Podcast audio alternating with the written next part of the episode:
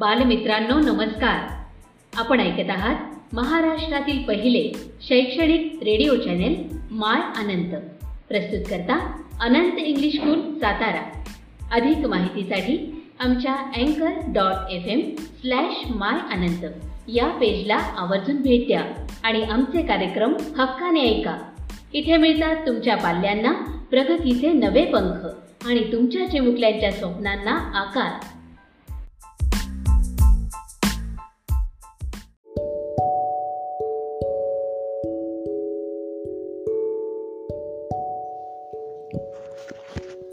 नमस्ते विद्यार्थी मित्रांनो. माय अनंत या रेडिओ केंद्रावर मी सौहंकारे तुमचं स्वागत करते.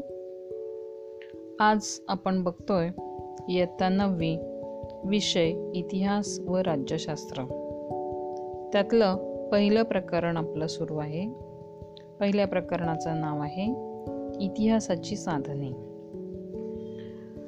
या साधनांमध्ये आपण आधुनिक साधनांचा विचार करतोय.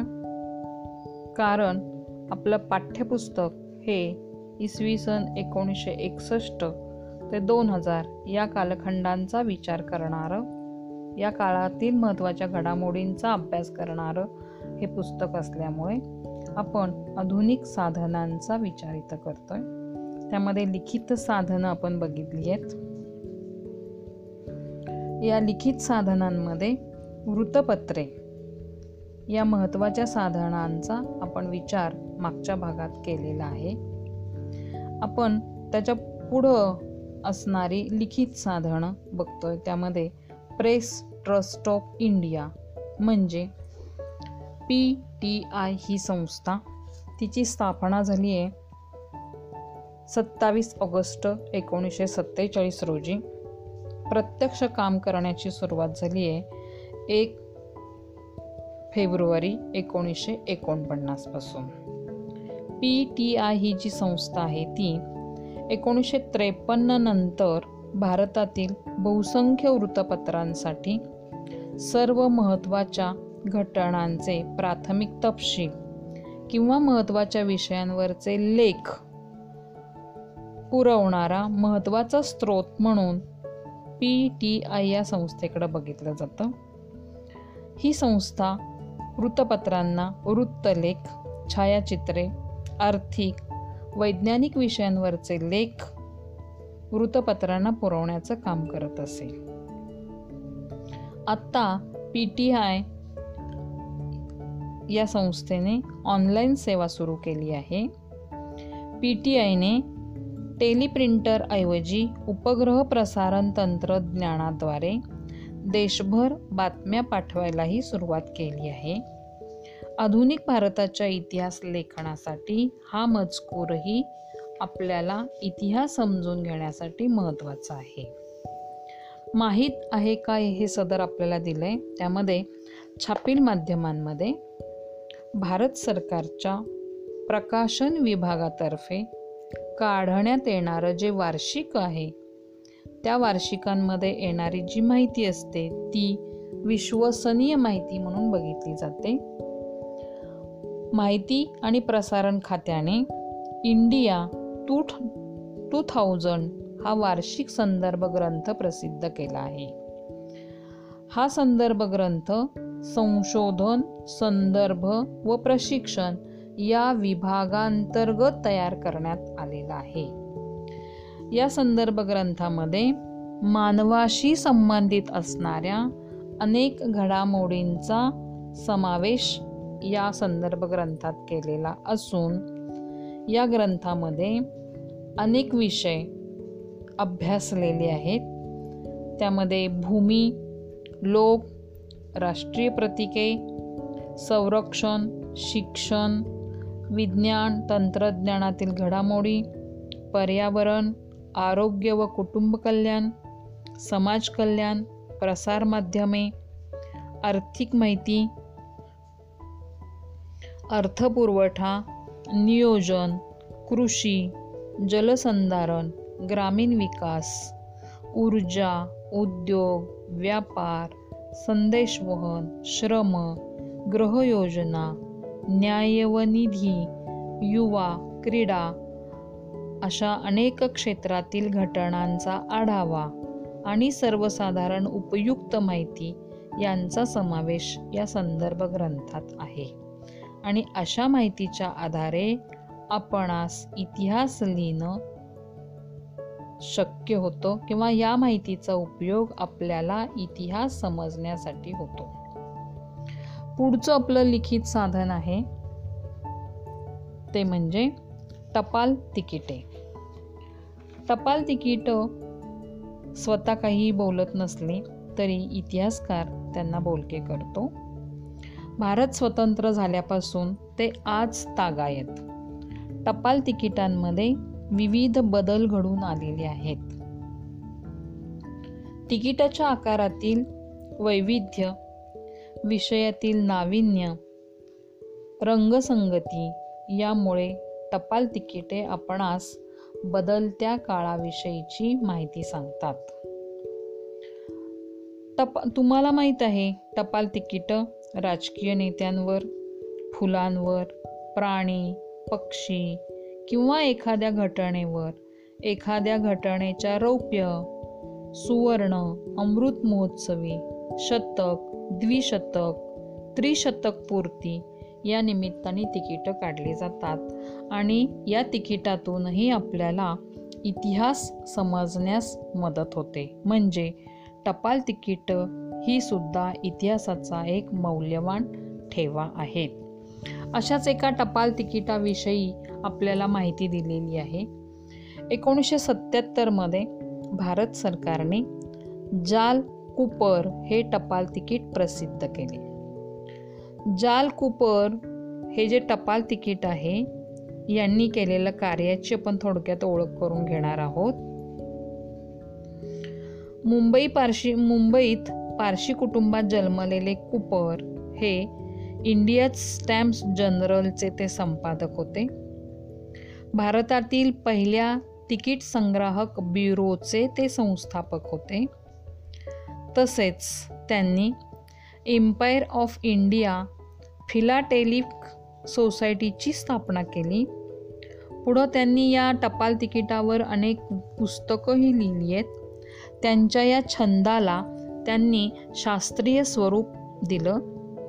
भारतीय टपाल तिकिटांचा अभ्यास त्यांनी जागतिक पातळीवर नेण्यात त्यांचा मोठा वाटा आहे.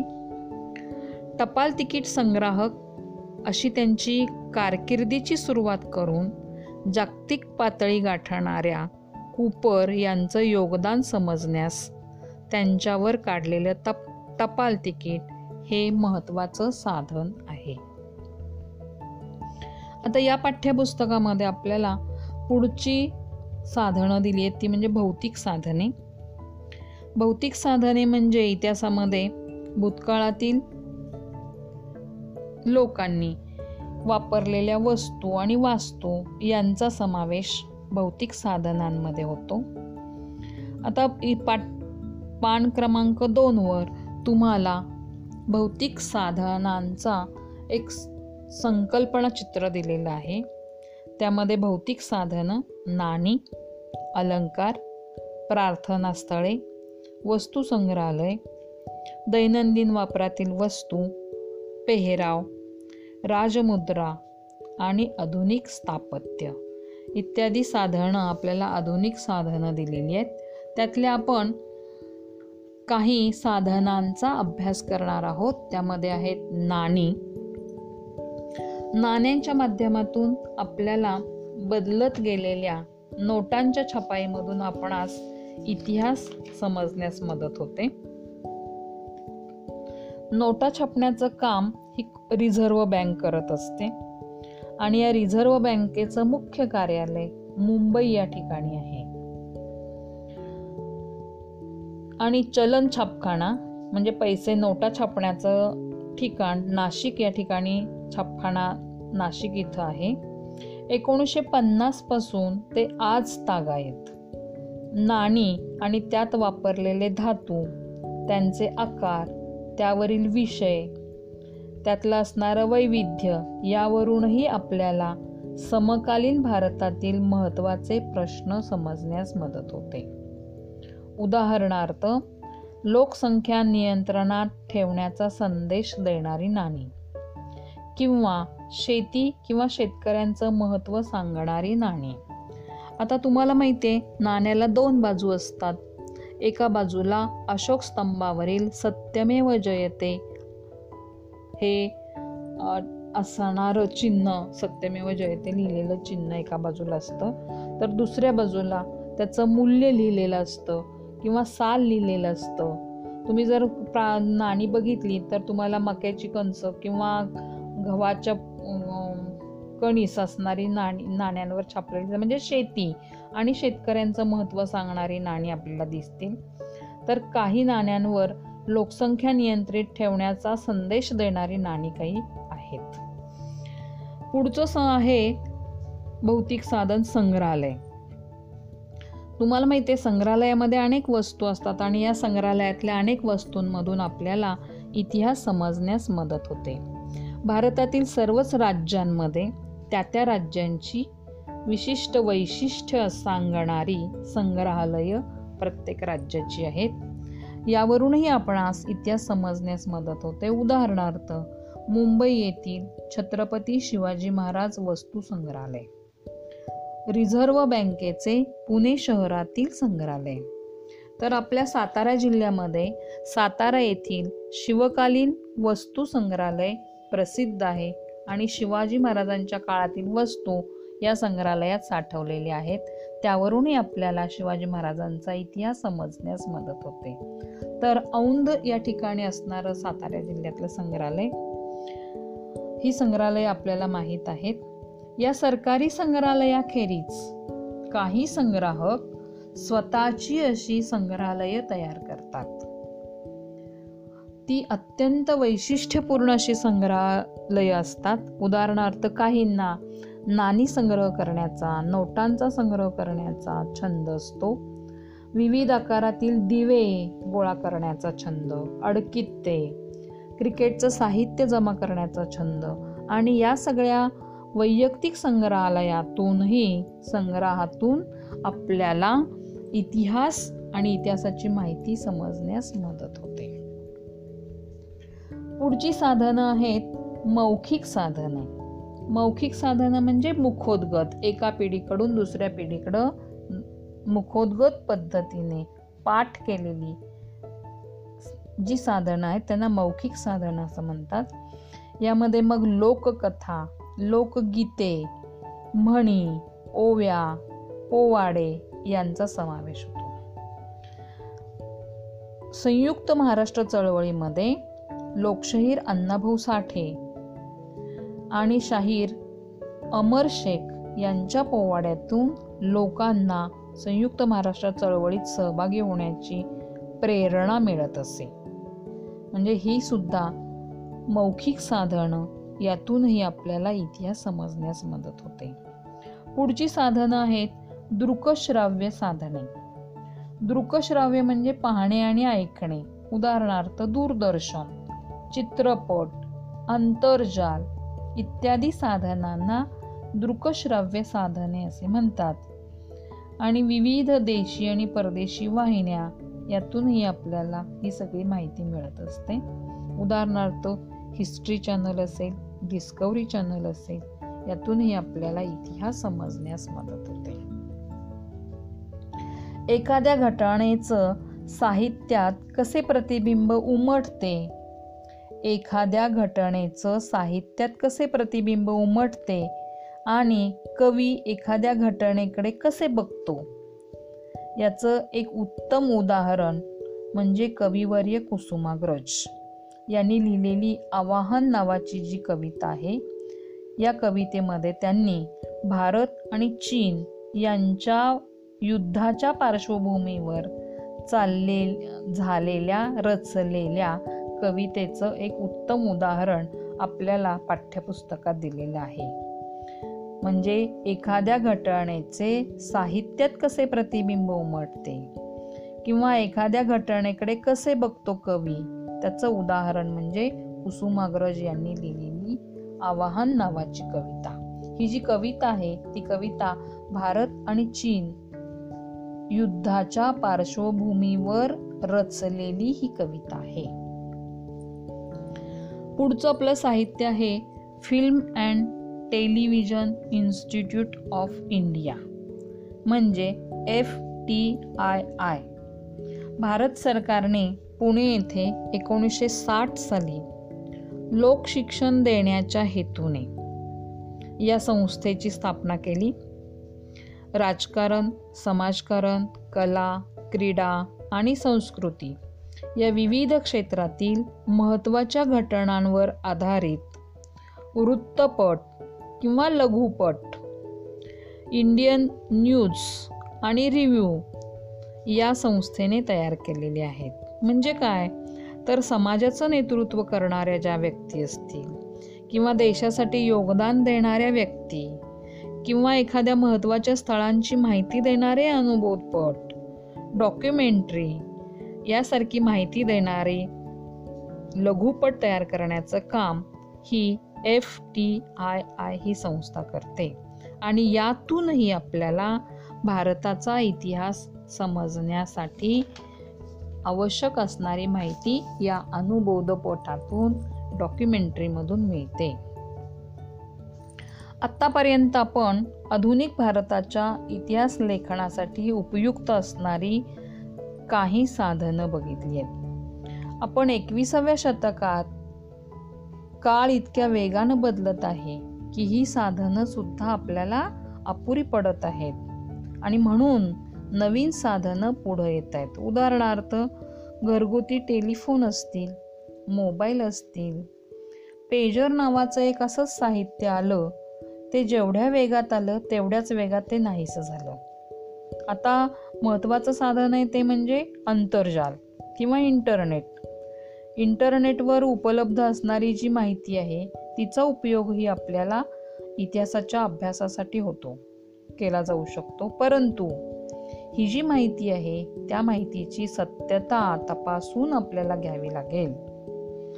इतिहासाच्या सर्व साधनांच्या आधारे अभ्यास करणं सहज साध्य झालेलं आहे. तसेच ही सर्व साधनं आधुनिक काळातील असल्याने त्यांची उपलब्धता होणेही शक्य झाले आहे. इतिहास हा जीवनातील सर्व अंगांना स्पर्श करणारा असल्याने साधनांच्या जतनाचेही प्रयत्न सर्व स्तरावर होताना आपल्याला दिसत आहेत. अशा तऱ्हेनं आपलं पहिलं प्रकरण संपलेलं आहे. या भागावर असणारे महत्त्वाचे प्रश्न. टिपाल्यामध्ये प्रेस ट्रस्ट ऑफ इंडिया किंवा आधुनिक भारताचा इतिहास लिहिण्यासाठी दृकश्राव्य माध्यमे महत्त्वाची असतात. या धड्याखाली असलेला स्वाध्याय तुम्ही सोडवायचा आहे. नमस्ते धन्यवाद.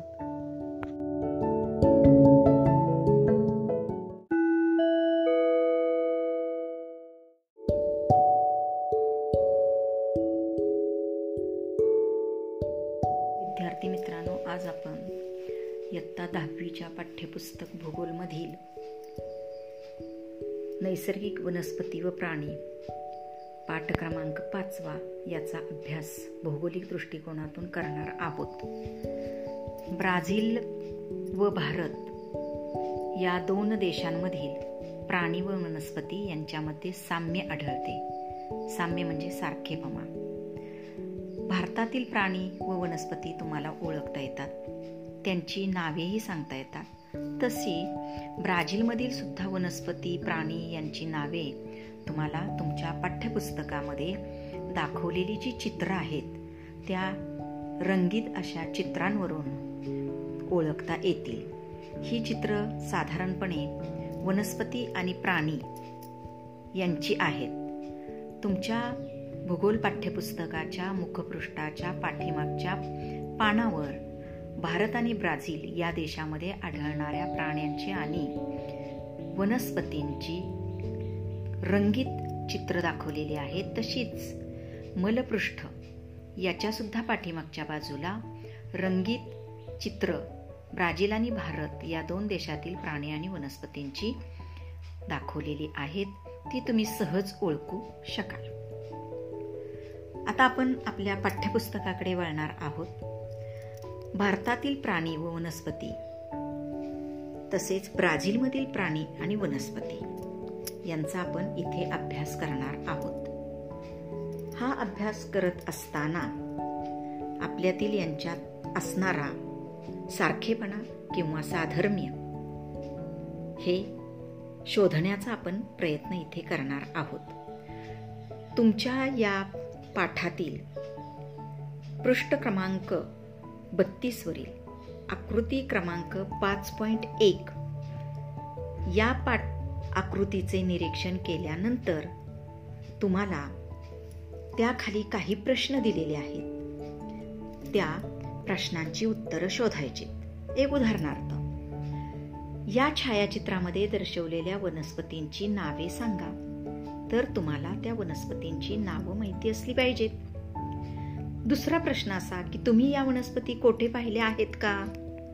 कुठे ना कुठेतरी पाहिले असतीलच की नाही? तिसरा प्रश्न छायाचित्रातील प्राण्यांची नावे सांगता आली पाहिजेत. आणि असे प्राणी तुम्ही कोठे पाहिले आहेत? असे पक्षी तुम्ही कोठे पाहिलेले आहेत? वनस्पती कोठे पाहिलेले आहेत? हे सगळं आपल्याला या पाठामधून शिकायचं आहे. मग आता आपण पाहणार आहोत तो म्हणजे तुमच्या पाठ्यपुस्तकातील पृष्ठ क्रमांक बत्तीसवरील आकृती क्रमांक पाच पॉईंट दोन. यामध्ये भूरचनेच्या छेदरेषेवरून वनस्पती प्राणी पर्जन्यमान इत्यादींची माहिती दर्शवलेली आहे किंवा इत्यादींची माहिती दिलेली आहे. ब्राझीलमधील पर्जन्यमान वनस्पती प्राण्यांचे प्रकार हे या भूरचनेवरून आपल्याला सहज सांगता येतात. या आकृतीचे जर निरीक्षण केले तर उत्तरेकडून दक्षिणेकडे जाताना होत असणारा फरक आपल्या स्पष्ट लक्षात येतो. तसेच ब्राझील मधील वनस्पती. भूरचनेमुळे ब्राझीलच्या पर्जन्यात फरक पडतो. विषुववृत्तीय प्रदेशात बहुतांश भागात वर्षभर पाऊस पडतो. विषुववृत्तापासून जसजसे दूर जावे तसतसे वर्षादिनांचा कालावधी आणि पर्जन्यमान कमी कमी होत जाते. त्यामुळे या प्रदेशात वनस्पतींचा जीवनकाळ देखील कमी होतो.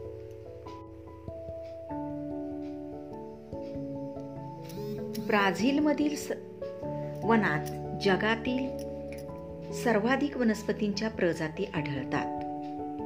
ब्राझील देशात रबर महोगनी रोजवूड इत्यादी वृक्ष व ऑर्किड वनस्पतींच्या अनेक प्रजाती आढळतात. ऑर्किड या शब्दाचा अर्थ आकाशपुष्प. ब्राझीलमध्ये आढळणाऱ्या वनस्पती. जास्त पावसाच्या प्रदेशातील वनस्पती मध्यम पावसाच्या प्रदेशातील वनस्पती कमी पावसाच्या प्रदेशातील वनस्पती. असे त्याचे आपल्याला तीन प्रकारामध्ये वर्गीकरण करता येईल. मग जास्त प्रदेशात वर्षभर पाऊस पडतो त्या ठिकाणी सदाहरित वने आढळतात. ज्या प्रदेशात पाऊस ठराविकच काळात पडतो त्या ठिकाणी वृक्षांची घनता कमी कमी होत जाते. वनांच्या ऐवजी विविध प्रकारचे गवत खुरटी झुडपे काटेरी वनस्पती इत्यादी आढळतात. ब्राझीलमध्ये जगातील सर्वाधिक वनस्पतींच्या प्रजाती आहेत. यामध्ये सदाहरित निमसदाहरित शुष्क इत्यादी वनस्पतींचा समावेश केला जातो. येथे पाऊ ब्राझील रबर महोगणी रोजवूड इत्यादी वृक्ष व आमर म्हणजेच ऑर्किड वनस्पतींच्या अनेक प्रजाती आढळतात. ब्राझीलमधील सदाहरित वनां वर्षावनांमुळे वातावरणात मोठ्या प्रमाणात प्राणवायू उपलब्ध होतो. कार्बन डायऑक्साईडचे प्रमाण कमी होण्यास याच सदाहरित वनांची मदत होते. म्हणूनच या वर्षावनांना जगाची फुफ्फुसे असे संबोधले जाते.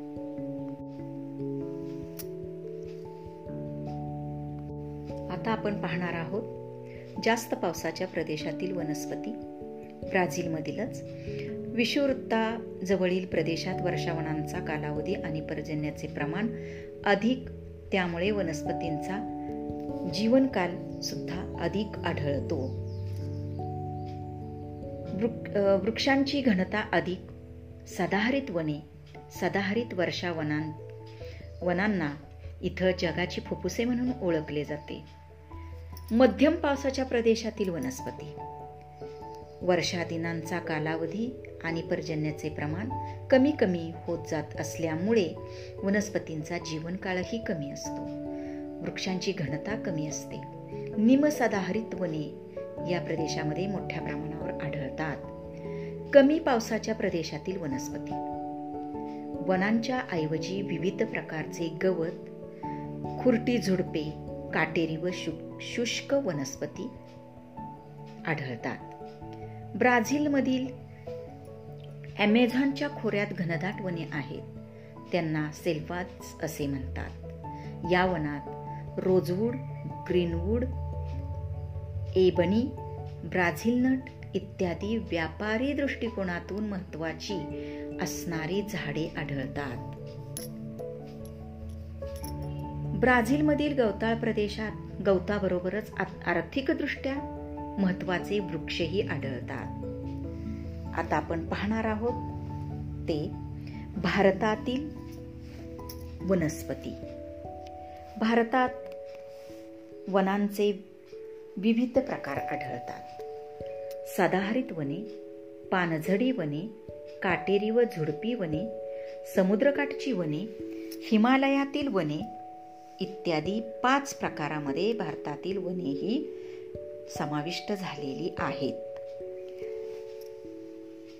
भारतात सरासरी दोन हजार मिलीमीटरपेक्षा जास्त पर्जन्य भरपूर सूर्यप्रकाश असलेल्या भागात सदाहरित वने आढळतात.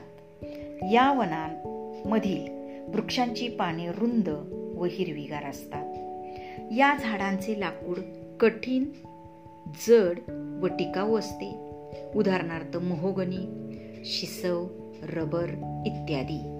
या वनात अनेक प्रकारच्या वेली सुद्धा आढळतात.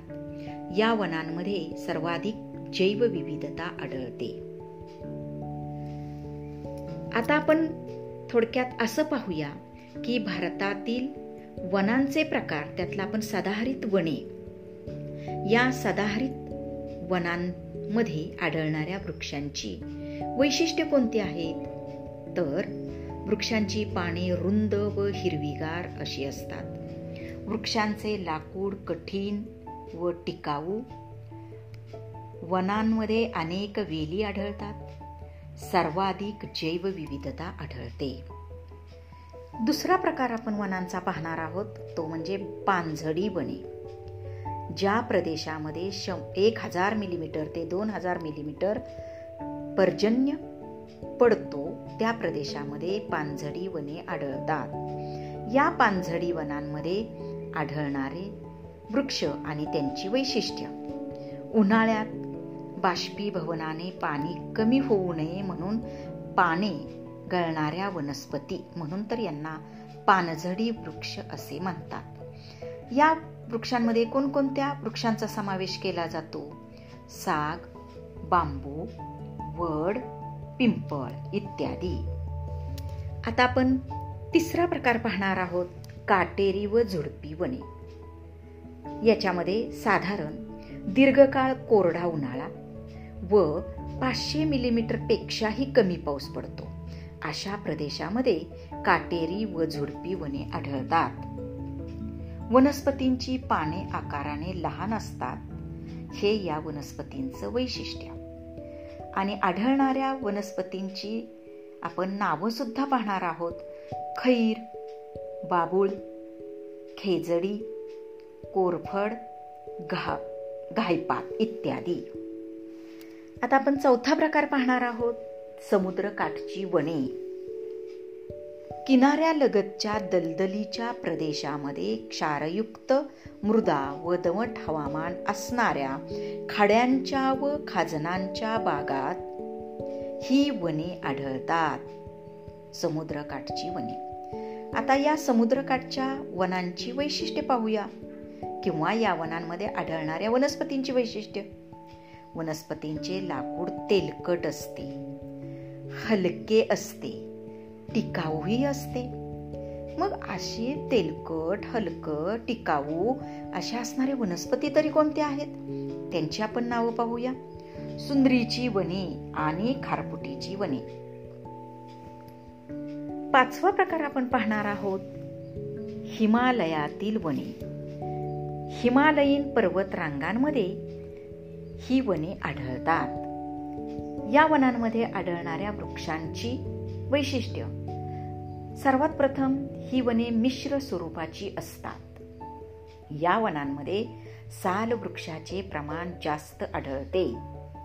त्याच्यामध्ये तीन प्रकार पडतात. अति उंच प्रदेशात हंगामी फुलझाडे मध्यम उंचीवरील प्रदेशात पाईन देवदार फर अशा सुचीपर्णी वृक्षांची वने आढळतात. आणि पायथ्यालगत मिश्रवने आढळतात. ही भारतातील पाच प्रकारच्या वनांची वैशिष्ट्य आणि वृक्षांची नावे आपण पाहिलीत. इथेच आपण थांबणार आहोत. आता आपण पाहणार आहोत ब्राझीलमधील वन्यजीवन. ब्राझीलमध्ये जगातील सर्वाधिक वन्यजीवनाची विविधता आढळते. ब्राझीलमधील वन्यजीवन अतिशय समृद्ध आहे. ब्राझीलमध्ये पुढील प्रमाणे वन्यजीवन आढळते. पुढील प्रमाणे म्हणजे ते आपण पाहणार आहोत. ब्राझीलमधील प्राणी व पक्षी. पॅन्टनाल या दलदलीच्या प्रदेशात महाकाय एनाकोंडा मोठे गिनीपीक व मगरी सुसरी माकडे प्युमा बिबट्या माशांच्या प्रजातींमध्ये समुद्रातील स्वॉर्डफिश तसेच नदीतील पिराना व गुलाबी डॉल्फिन हे मासे आढळतात. कोंडोर हा खूप उंच उडणारा मोठ्या आकाराचा पक्षी ब्राझीलमध्ये आढळतो. विविध प्रकारचे पोपट मकाव फ्लेमिंगो या पक्ष्यांच्या प्रजाती सुद्धा ब्राझीलमध्ये मोठ्या प्रमाणावर आढळतात. लक्षावधी प्रकारचे कीटकही या प्रदेशामध्ये म्हणजेच ब्राझील या देशामध्ये आढळतात. ब्राझीलमधील वन्य प्राण्या प्राणी जीवनाशी संबंधित काही समस्याही निर्माण झालेल्या आहेत. त्या आपण थोडक्यात पाहणार आहोत. निर्वणीकरण. स्थलांतरित शेती. रोका. प्रदूषण इत्यादीमुळे पर्यावरणाचा वाढता रहास.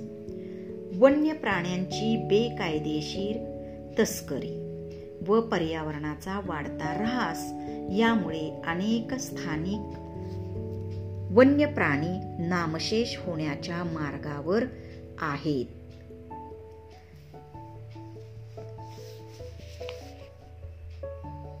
सन दोन हजार सोळा च्या सर्वेक्षणानुसार ब्राझीलमधील सुमारे पाच हजार आठशे एकतीस चौरस किलोमीटर भूभागाचे निर्वणीकरण एकाच वर्षात झाले.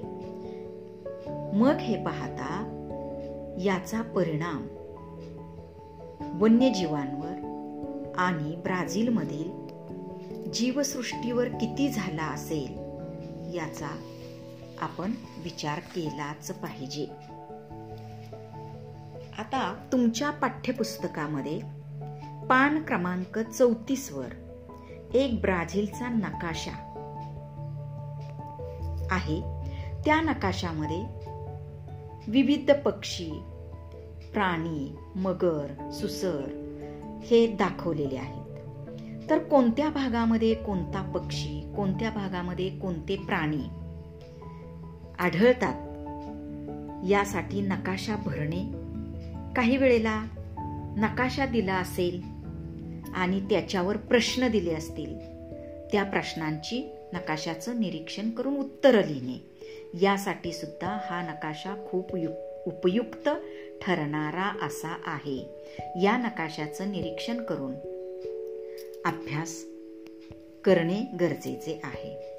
आता आपण पाहणार आहोत ते म्हणजे भारत या देशातील वन्यजीवन. भारतात वन्य प्राण्यांच्या अनेक प्रजाती आढळतात. भारत हा वैशिष्ट्यपूर्ण वन्य प्राणी असलेला देश म्हणून ओळखला जातो. वाघ आणि सिंह हे दोन्ही प्राणी असणारा भारत हा जगातील एकमेव देश आहे. अशा या भारतातील वन्य प्राणी जीवनाचे प्रकार आपण पुढील प्रमाणे पाहणार आहोत. भारतातील प्राणी व पक्षी. भारतातील उष्ण व आर्द्र वनांमध्ये आढळणारा मुख्य प्राणी म्हणजे हत्ती होय. आसामच्या दलदलीच्या प्रदेशात आढळणारा मुख्य प्राणी म्हणजे एक शिंगी गेंडा होय. वाळवंटी प्रदेशात आढळणारे प्राणी. रानटी गाढवे आणि उंट. हे होय. हिमालयीन बर्फाळ प्रदेशात आढळणारे प्राणी हिमचित्ते याक. द्वीपकल्पीय प्रदेशात आढळणारे प्राणी भारतीय गवा अनेक प्रकारची हरणे काळवीट माकड इत्यादी. नद्या खाड्या किनाऱ्यावरील प्रदेश येथे आढळणारे प्राणी कासव मगर सुसर इत्यादी. वन प्रदेशात आढळणारे पक्षी मोर खंड्या तितर कबुतरे विविध रंगीत असे पोपट. पाणथळ जागी आढळणारे पक्षी बदके आणि बगळे. गवताळ प्रदेशात आढळणारे मुख्य पक्षी माळढोक. भारतातील वन्य प्रा वन्यजीवनाशी संबंधित काही समस्या ब्राझीलप्रमाणेच निर्माण झालेल्या आहेत. त्या आपण पाहणार आहोत. प्रदूषण तस्करी निर्वणीकरण इत्यादी. यामुळे वन्य प्राण्यांच्या अनेक प्रजाती किंवा प्रजातींच्या अस्तित्वास धोका निर्माण झालेला दिसतो. चित्ता ही प्रजात भारतातून नष्टच झालेली दिसते. वन्य प्राण्यांचे संरक्षण व वनांचे संरक्षण हे करणे काळाची गरज आहे. वन्य प्राण्यांच्या संरक्षणासाठी व वनांच्या संरक्षणासाठी भारत सरकारमार्फत अनेक ठिकाणी राष्ट्रीय उद्याने राखीव वने वन्य प्राण्यांची अभयारण्य व पक्ष्यांची अभयारण्य जतन करण्यात आलेली आहे. आपण थोडक्यात पाहणार आहोत ते म्हणजे की भारताचा राष्ट्रीय प्राणी हा कोणता आहे तर वाघ. परंतु या वाघाचीच संख्या दिवसेंदिवस कमी होत चाललेली आहे. अशीच परिस्थिती हत्तीच्या बाबतीतही आहे. मग आता आपण भारताचा राष्ट्रीय प्राणी वाघ पाहिला तसा ब्राझीलचा राष्ट्रीय प्राणी कोणता आहे हे तुम्ही शोधून काढणार आहात. Thank you.